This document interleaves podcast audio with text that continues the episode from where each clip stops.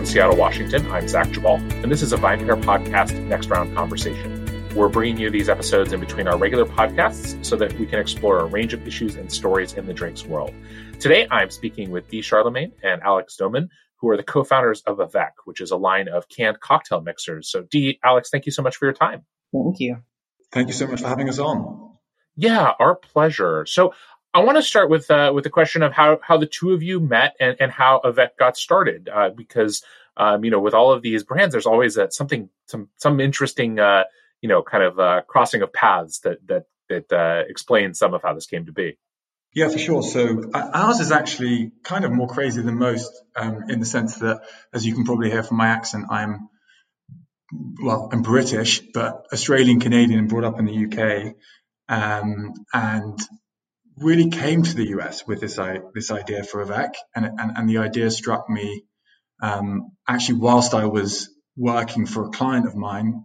I was a strategy consultant or a management consultant, and I had kind of gained a specialty in, in food and beverage and had worked with a variety of you know large restaurant chains, bars, pubs, etc.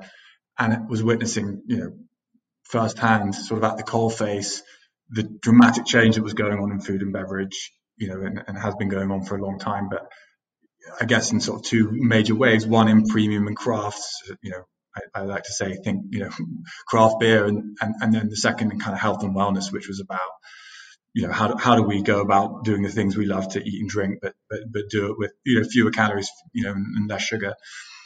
And I was sat at the bar one day in, in Manchester in the UK and um, cut a long story short, you know, watched one of the, the, the customers who I'd been talking to uh, that day go, approach the bar and try and order a drink and struggle.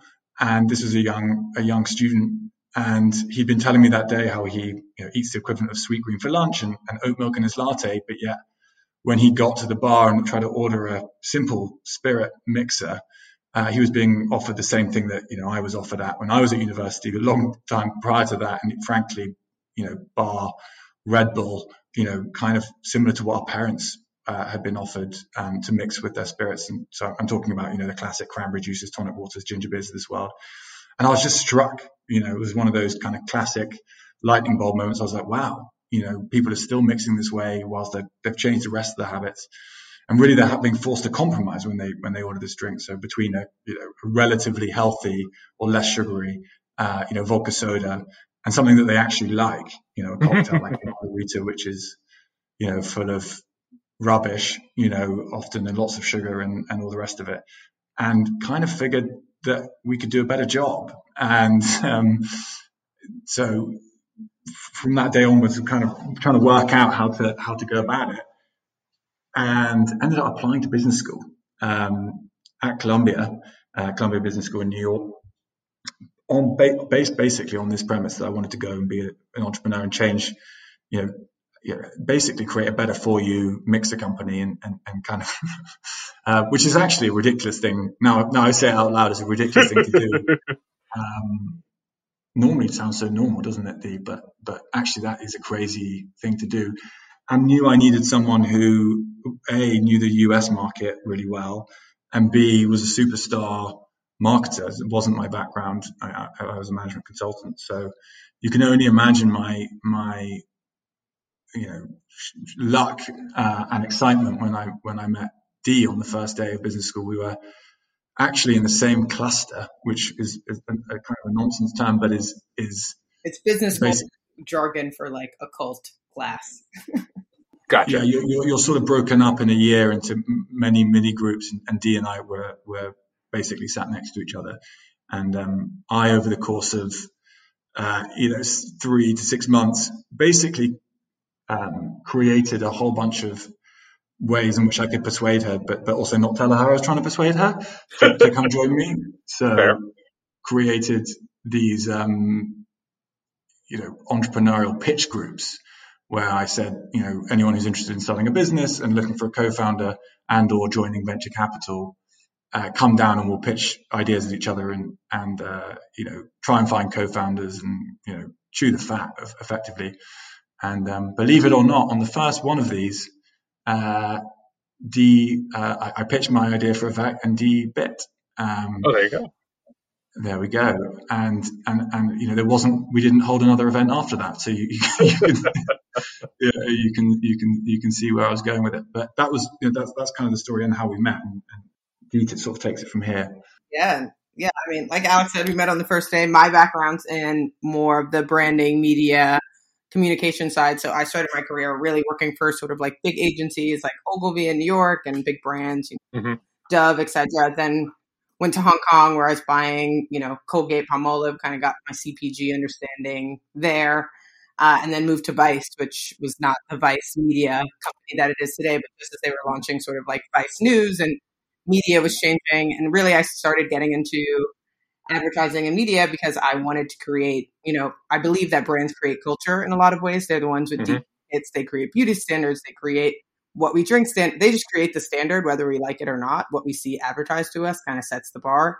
And, you know, I am a native New Yorker, grew up in the Bronx, uh, got to go to fancy schools like Harvard, Columbia, Exeter, and like was always trying to advise brands on like how to, you know, make these sort of two worlds combine and think about it. And so when I heard the idea for Avec, you know, I'd gone to business school basically because, like I said, I was tired of advising brands. I'd worked for Starbucks, which is sort of like the most loved drink brand you can think of, uh, and just know the power that they have in creating culture. And so when Alex, you know, pitched this drink idea, I was like, wow, you know, this idea of a better for you mixer, like it is true in New York, right? People are ordering bottles for like a thousand dollars for you know a fancy bottle in the club, and then pairing that with like orange juice, cranberry juice, soda, Red Bull for lucky, and feeling like we're settling in some ways, but mm-hmm not you know like the vodka so what I call is like the vodka soda default. Like okay, I guess I'm if I want to be healthy and have a drink, I'm just gonna have a vodka soda with a splash of this or a dash of that. And so really, it was just like they say in advertising, if an idea is like stupidly simple, it's a great one, and like that's how I felt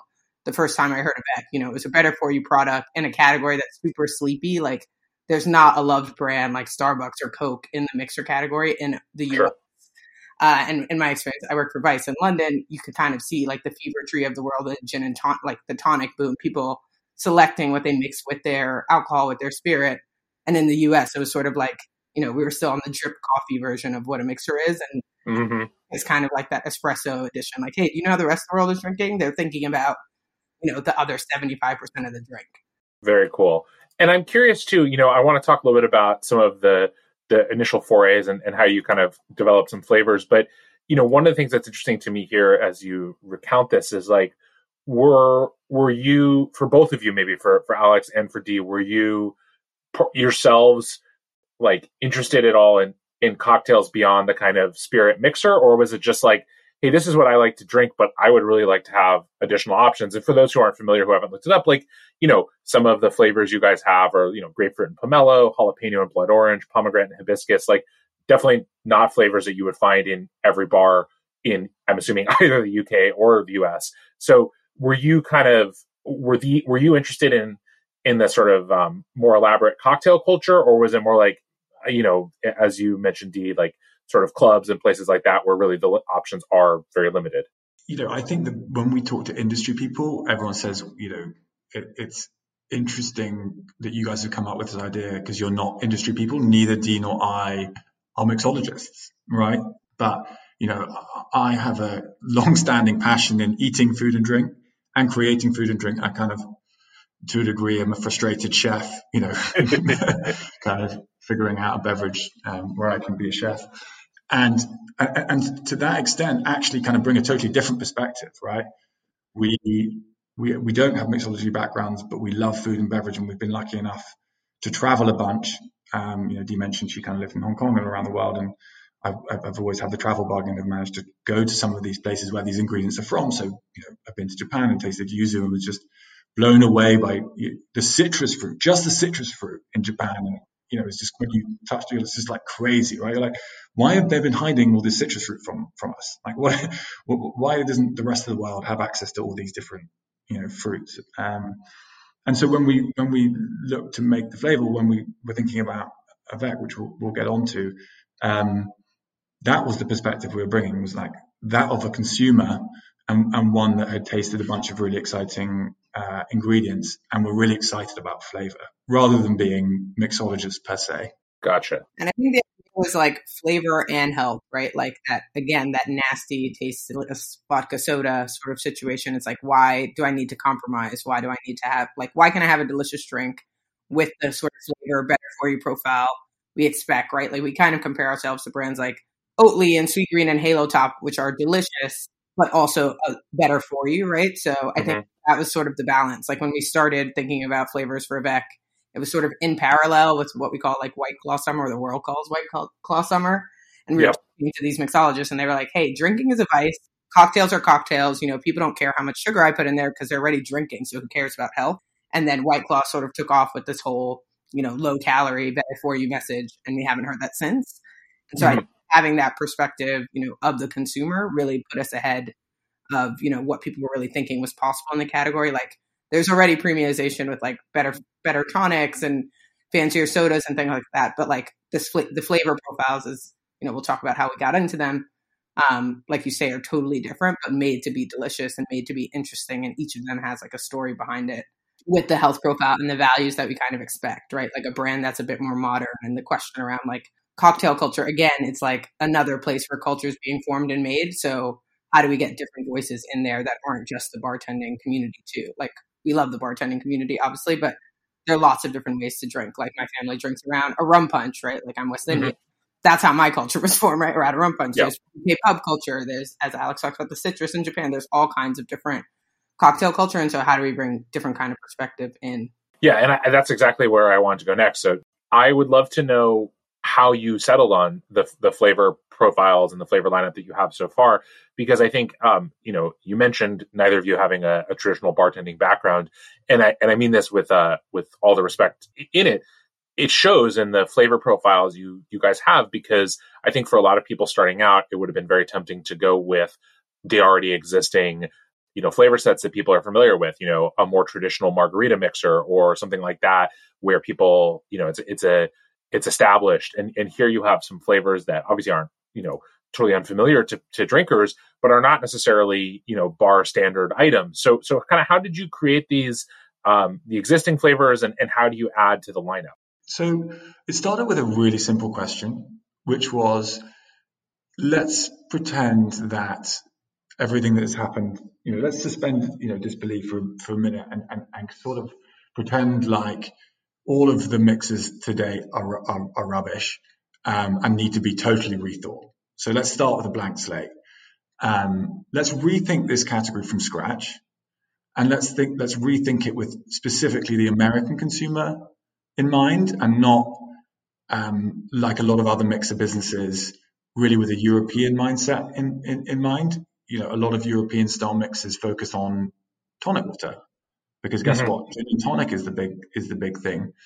Um, and some of the American mixer brands are focused on ginger beer because that's sort of the biggest mixer in the US. But actually, other than tonic water, none of these major mixers, you know, ginger beer, um, you know, cranberry juice, etc., were really invented to be mixers.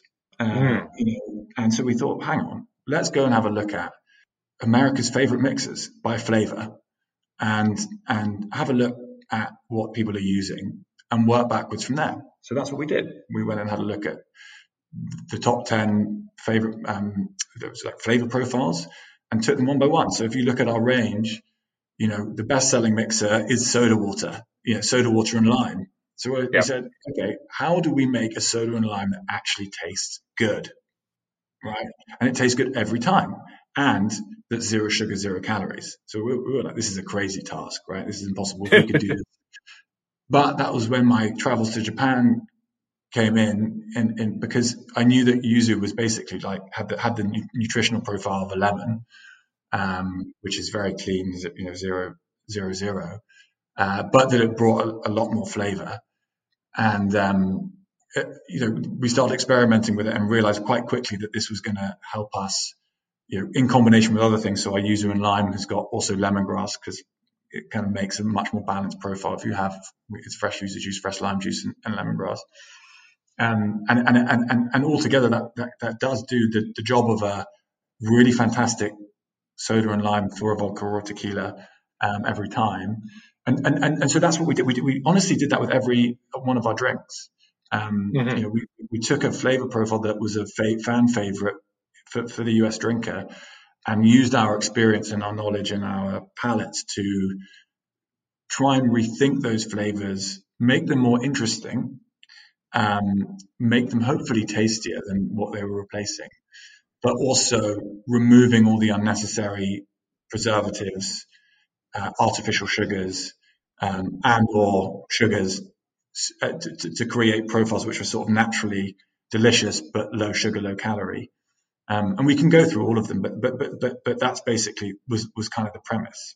I'm sure there are really interesting stories behind all of these, and I think the specific um, one that I'm um, that, that, I'm particularly interested in. Well, I guess let's say two, because because I think there are two of these uh, flavors that are are interesting to me, and kind of how uh, at least I've seen kind of them, let's say, positioned um, as being, um, you know, what the use case would be for people. And so I want to talk a little bit about the grapefruit and pomelo because of um, sort of the positioning as a the sort of uh, easy paloma, and then also pomegranate hibiscus because of the sort of cranberry vodka, and, and why, in particular with the second, with the pomegranate hibiscus, you know, what is it that you think is going to appeal, or what does in there appeal to someone who might be a cranberry vodka drinker?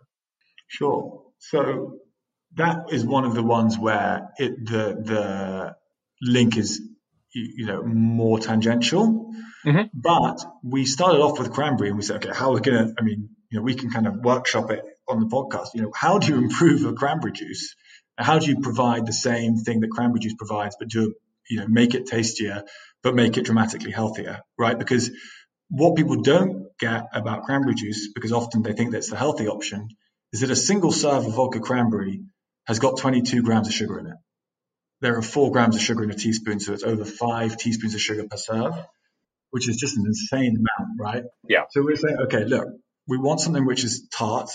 We want something that is, you know, naturally sweet, um, and we want to make it slightly more interesting. So, so our, our hibiscus pomegranate, you know, the hibiscus brings the kind of uh, this this tartness. The pomegranate brings um, a bit of natural sugar, but but depth and, and kind of unctuousness to to the drink.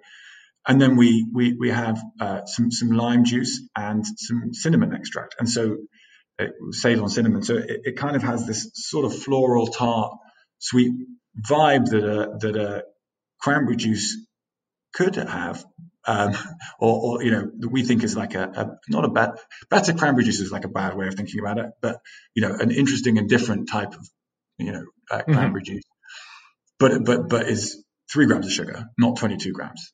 Wow. Um, and you know, our, our, view is it's tastier and healthier, and that's that's how we got there.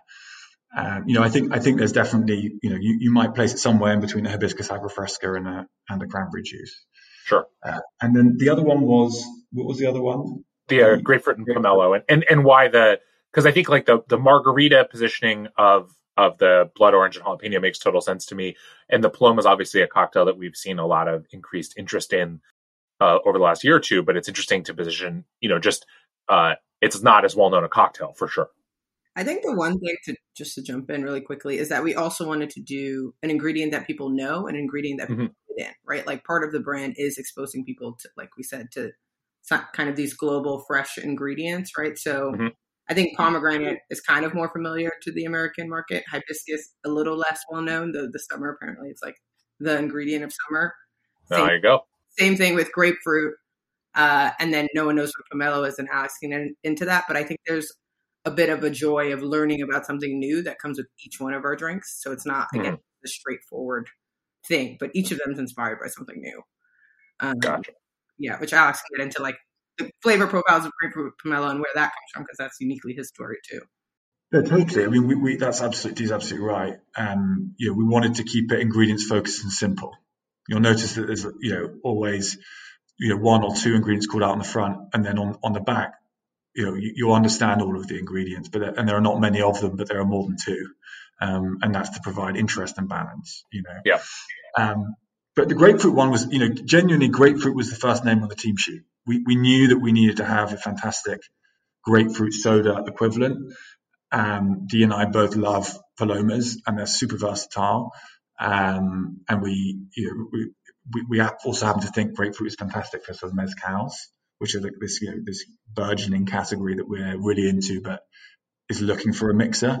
You know, mm-hmm. there, there isn't you know there isn't a like mezcal and Coke. You know, rum and Coke has got its Coke, and we can talk about that later too. But um, so so that was we knew we wanted a grapefruit, but the challenge became like, how do you get like all of the grapefruits, you know, products you see on the market today are super sugary, um, because fresh grapefruit juice happens to have lots of sugar in it, and grapefruit sodas are packed with sugar, uh, and so and in part because you, want to kind of balance the, the sharpness of, of, the citrus with some sugar, and so it, yep. that you know was we knew we wanted to do it, we knew it was going to be difficult, and so the pomelo came, the inspiration for pomelo came because I um I remember as a kid uh, tra- traveling to Thailand and watching these Thai ladies peeling these large pomelos. Uh, and pomelo, for those of you who don't know, and, and, certainly it's a very random fruit, so why would you? Uh, are basically large grapefruits with an enormous amount of pith, just extraordinary amounts of pith. And I watched these ladies with, you know, basically with, their hands or tweezers extract this this this pith from the pomelo, and I, I remember being like, oh my god, this fruit better be must be incredible if these people are, are, are, spending all this time. And so I've always been interested by it and knew that it brought it's a very, very it is very pithy uh, in comparison to grapefruit, and it brings a really interesting and different flavor to the to the grapefruit juice. We have grapefruit juice and we have a pomelo extract, um, and then we add a drop of vanilla and a drop of black pepper, and to create this sort of uh, you know, very it tastes a lot like a great grapefruit soda. Um, it is a little bit more interesting because you can taste the peppery vanilla notes and you get the pithiness from the pomelo. Um, but it, it, again, it's you know 80, 90 percent less sugar than than a soda or a juice. Gotcha. So let's let's switch gears a little bit away from the specific flavors and and maybe do you could talk a little bit about kind of where so far you've found traction with the with the products and and where you kind of envision um, you know, besides the sort of uh, everywhere, um, what are what are some like uh, you know use cases or or um, venues either you know at home or or in um, you know on premise accounts? Every single place. No, I'm kidding. Um, well, we, we know that's the goal, understandably. Uh, so what we didn't say is that we launched in summer of 2020, right? So oh, yeah. In the middle of a pandemic. So we graduated in May. We're in the cannery the next day. We're surrounded by 40,000 cans while our peers were getting fancy business jobs. So we really launched at a time where people were at home. So that was the occasion that we really focused on. We launched as a D2C brand primarily. Um, we started, you know, trying to sell to bars and things. And the original strategy was to be more like Red Bull, where we would sort of be, you know, part of culture in different communities and parties and things like that. But the world had shut down. And so even, you know, you're pitching to bars and people are trying to figure out what's going on. So we really have focused on the at home occasion to start out with, um, empowering that like consumer that is the at home mixologist or just wanted something different. You know, they couldn't go to their bar, they couldn't figure it out, or wanted something healthy or interested in the flavor. Lots of different reasons. Uh, mm-hmm. So really seeing traction in that way. Um, as you know, we've grown over the last like close to a year. What we've learned is that we basically attract two kinds of core customers. One is this host, right? So if you think about lovers of food and wine, they know what to get when it comes to you know what they're going to cook for dinner, what's going to be the spread, all that kind of stuff. They know what booze to get that like won't be embarrassing or what wines to get. But when it comes to mixers, there's sort of this awkward moment where it's like, am I buying Coke? Am I buying Sprite? Am I buying ginger ale? Am I buying juice? Am I setting up a whole olive bar? And even for the guests, if you have the fanciest ingredients, no one's going to sit there and you know craft themselves a martini at someone's home. And so probably not. Avec, or like you know, make a margarita, or you're the host that's then like, okay, I'm going to do this margarita for everyone. You just spend the whole night like shaking margaritas for people, which is very unfun. Uh, so Avec really does this. It brings this like elevated cocktail at home, easy to make. You pour, you know, you pour some spirit and you have that. And also, you know, the second consumer we really found was what we're calling more of like flexi drinker. So someone who maybe sober curious, uh, more interested in sort of zero proof on occasion, may may have drunk before, may still drink, but are looking for healthier um, alternatives for that like adult drink moment. And mm-hmm. so, and for the host, it's like, okay, you know, I can put out Avec, and everyone has a choice, and it's not like a choice that's different than ours. It's really a moment where everyone sort of like literally, you know, our thing is like drink better together. Like literally everyone can come together and have a drink. And it's a moment that feels more adult than saying, okay, you know, just have a Coke if you're not drinking tonight. Sure You're really that host and that conscious drinker. And as we expand, you know, we expect at home will continue to grow. Like we don't think this summer people are going to be, you know, necessarily going to bars in the same way, you know, sitting at the bar. They're really going to be socializing a bit, hosting a bit more. Um, and then that whole world of no out has totally exploded. And then the world of premium spirits, even in the pandemic, like those were the ones that were being sold. You know, people were splurging yep. a bit more for that, you know, 25 plus bottle and we pay well with that. So I think all of those worlds kind of come together. And then, you know, for restaurants, bars, etc., we're really focused on more like specialty grocery stores, you know, where people are doing a bit more discovery, not just going in, grabbing eggs, bread, and getting out. Um, hotels, so mini bars have been really good. Mm-hmm. And then, you know, that sort of like nightclub occasion or that like I have a bottle in the middle and I want some sort of discovery. There's a really fun moment when you actually put out Avec where everyone's like, oh my God, what flavor did you use? What did you mix it with? Like there's so many combinations that it becomes like a really fun experience for people because like you said it's not the typical like oh i just put out a margarita mix no one cares about that it's a conversation piece in a lot of ways yeah that makes total sense to me i'm also curious you know there, there's a piece of this we've talked to uh, on the uh, in these next rounds we talked to a number of different people who are working you know kind of in this or more rtd uh, you know sort of with alcohol included. But in general um, that you know there are challenges or have been challenges with kind of incorporating citrus in a way where they the you know there's really a, a real shelf life to these. So uh, how is that something that, that you guys have dealt with? So it's a it's a well sort of, it's a it's, it's a thing talked about a lot is is that citrus flavor you know the lighter the citrus the more difficult it is to use um, especially from a shelf life perspective because it tends to fade in mm-hmm. just because it's, it's, they're thinner uh, you know we for whatever reason we haven't had the same issues and I, and, and I think it's largely because we use real juice with a bit more volume to it. I think. Okay. I think you can get into more uh, if you're just using extracts. I think you you have to end up using you know all natural flavor in inverted commas. Um, you know you have to pile a lot of sugar in to kind of help fortify the, the product. But I'm not an expert, and it really hasn't been um, really hasn't been too much of an issue for us. The, the, the, one of the issues that we do have but hasn't really been a problem for taste for citrus is you if you're going to get any shelf life whatsoever, you need to pasteurize mm-hmm. after you can, uh, and if you're going to carbonate as well, you you know it, it makes the whole process somewhat tricky because you're sort of cooking a can full of carbonate carbonated yes. liquid, so you know you're going to get some explosions if you carbonate if you if you cook it too high or have it carbonated too much. Um, and the pasteurization can can affect your your product, but but you know, touch wood hasn't been a problem for us. Wonderful, that's good to know. I'm also curious. I have, I have one. You know, um, do you think you mentioned uh, the one of the other sort of mixer elephants in the room, which is you know cola, Coke, or otherwise? And and so far, you know, from what I've seen, you know, your line is very fruit focused, which um, or I suppose also ginger, which is not a fruit, but you know, not necessarily quite in the uh, that more sort of earthy, savory, um, you know, herbal side. Is that a, an area that you're interested in exploring, or are you kind of content to kind of more be in this in this fruit space? I think we we're in the fruit space because those are the mixes that are people's favorites. okay. um, not and, and that, that not I mean you're right. Coca Cola is a huge one. I think we we looked at Coca Cola for a second and we are like we can't do a better job. Um, uh, it's really tasty, and you know many people have tried to do Coca Cola like cola um, equivalent, and so we, we we're staying away from from that flavor profile. But we definitely will be experimenting a lot with vegetables.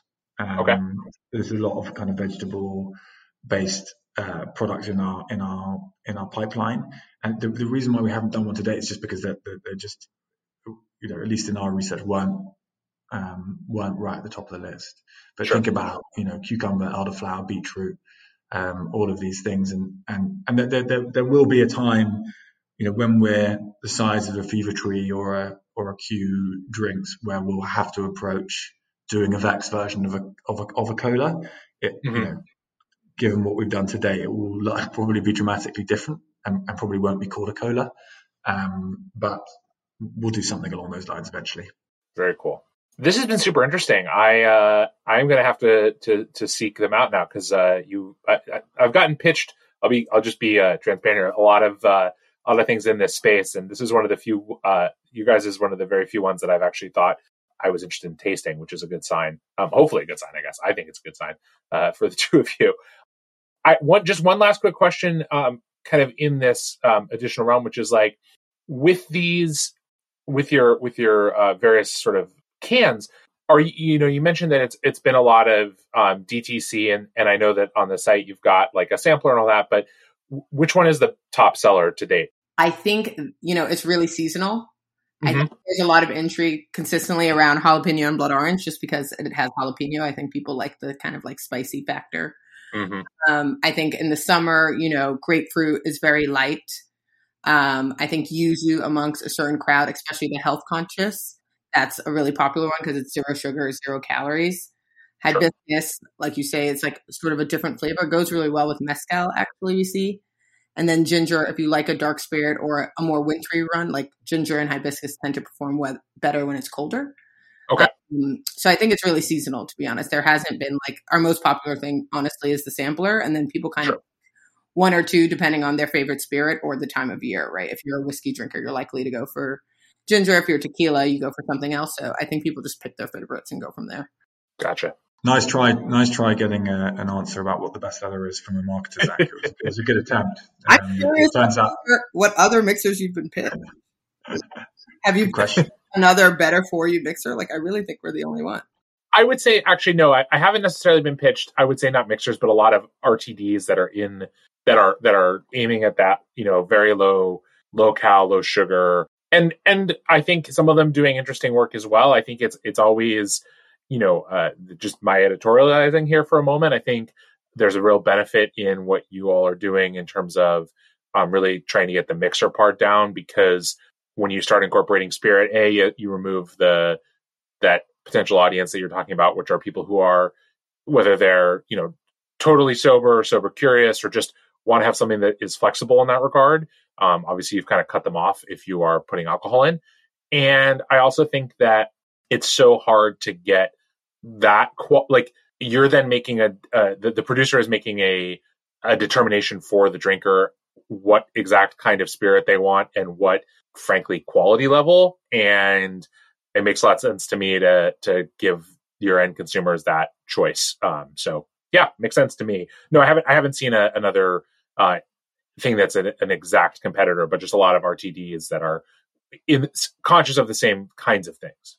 Yeah, a lot of people are just like, why don't you guys become an RTD? And I think we just have so much love for spirits. Like I would even say, like at a college age, like trying, even if I couldn't afford it, trying to understand the filtration process to get to an expensive spirit. Like I used to run things through Brita to be like, will it work?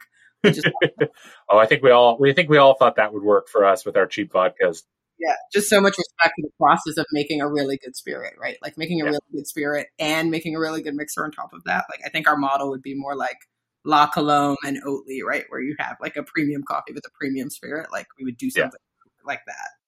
No, no, I think I think the thing that we haven't touched on as much as we would have done otherwise, because the ways that, that you've asked the questions, you know, which are like, you know, how did Avec start, rather than like, what's Avec's sort of mission, as it were. And we've mm. touched a lot on it, but I think the thing that we've somewhat by design, somewhat by happenstance, kind of stumbled into is, you know, the the we're we're and, and please laugh at me when I say this, but we're at day zero for the rethinking of the uh, you know the adult drinking occasion in the US at the moment, right? Mm. And that ranges everywhere from you know THC and Cann, uh, you know, through to CBD and and and, and recess, through to you know, uh, zero alc liquor brands like Seedlip and Rituals and Lyre's through to just the premiumization of, of spirits. And so we're, we're really happy, you know, being the mix at the new kind of modern mixer brand where you can, you know, have, it have, have us buy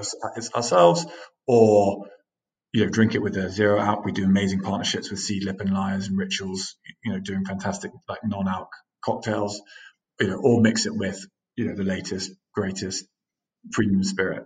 Mm-hmm. um, and that's sort of where we're headed is is you know how do, how does how does kind of Avec help the flexi drinker as Dee said you know choose you know which alcohol or non-alcohol uh, to to go for at any given time. Very cool. Well Dee, Alex, thank you so much for your time. Appreciate learning a little more about um, Avec and hearing the backstory and kind of where you see yourselves going. So, again, thank you so much for your time. Really appreciate it. Thank you. Thank you. Pleasure to be on. Thanks so much for listening to the VinePair podcast. If you love this show as much as we love making it, then please leave us a rating or review on iTunes, Spotify, Stitcher, or wherever it is you get your podcasts. It really helps everyone else discover the show. Now for the credits.